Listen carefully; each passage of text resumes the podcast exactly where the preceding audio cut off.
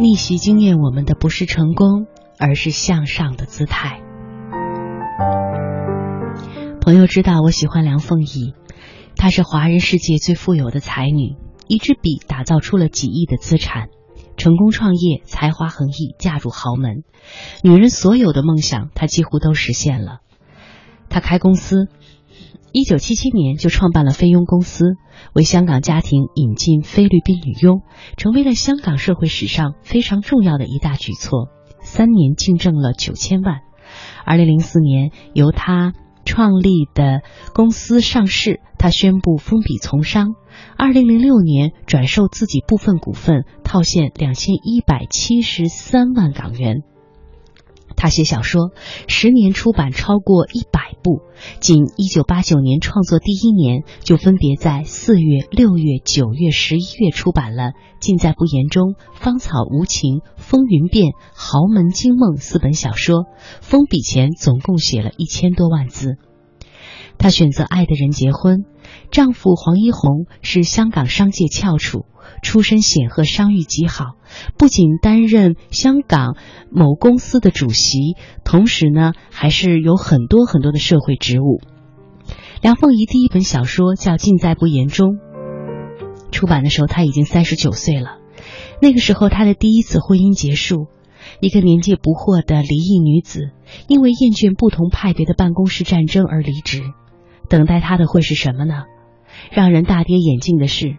一年之后，他不仅成功的加盟了永固纸业，成为董事，而且重新开始了一段相濡以沫的恋情和婚姻。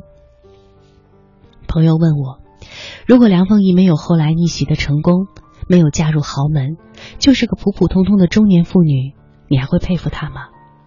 我也很认真的说，即便她是一个平凡的女性，我知道她的经历之后，依然会打心眼里佩服。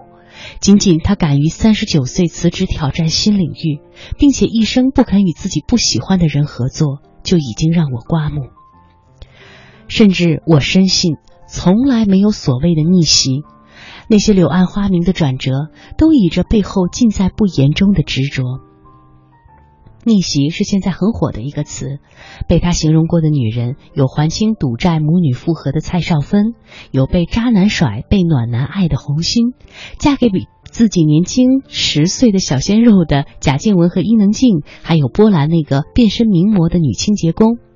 男人呢，有送瓦斯卖粉丝、忠诚歌坛大哥的李宗盛，被太太养了六年拿到奥斯卡奖的李安。从武术指导升格为金像奖影帝的张晋，因饰演花千骨男二号而大红的红星的老公张丹峰。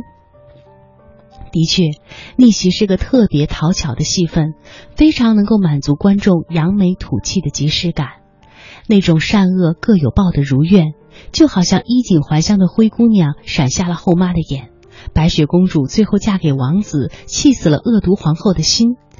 这些故事都让善良的人们觉得生活美好，黑暗短暂，风水轮流转。可是那些走过黑暗的人，往往不是凭着总有一天光明会来到的天真，而是做好了或许永远都不会好起来的决绝。所以他们能够保持耐力、精力、体力，与暗淡的生活长久共处。第一次婚姻失败的一年多时间里。梁凤仪陷落在全职悲哀当中，几乎一天二十四小时都在为离婚情绪低落，沉暮交替，昏睡和清醒之间，知道又要面对不可挽回的现实，内心灼痛。一个传统家庭出身的女子，一生都把首次婚姻没有白头当做人生的遗憾。难得的是，即便如此，她和前夫何文慧也没有形同陌路。丈夫让她洞悉了自己的弱点和错误，他们把对旧伴侣的感念转变成了亲情。梁凤仪小说封面上的书名大多数是由何文慧题字，她作品改编的电视剧有许多的主题曲也是由何文慧填词。梁凤仪的父母甚至在遗嘱当中写道：“不管以后何文慧是不是我们的女婿，他都是我们遗产的继承人之一。”多年以后。梁凤仪谈到这段前情，说了六个字：“情已远，恩尚在。”懂得反省和感恩的女子，做什么都不会太差。而他和黄一红的婚姻却被一场灾难加速。独居的梁凤仪回家以后，遭到了两个蒙面绑匪的侵袭，周旋了八个小时以后，终于被释放。之后，绑匪打电话勒索他，不断的拖延时间，让警方追踪到隐秘位置将其抓获。他全程没有掉一滴眼泪。相反，从美国出差回来的黄一红闻讯之后却落了泪。男人爱女人就应该有能力保护她，我没有做到，所以不配说爱你。绑匪公审的时候，黄一红坚决不让梁凤仪去法庭。不愿意让他记住坏人的相貌，成为终身的阴影。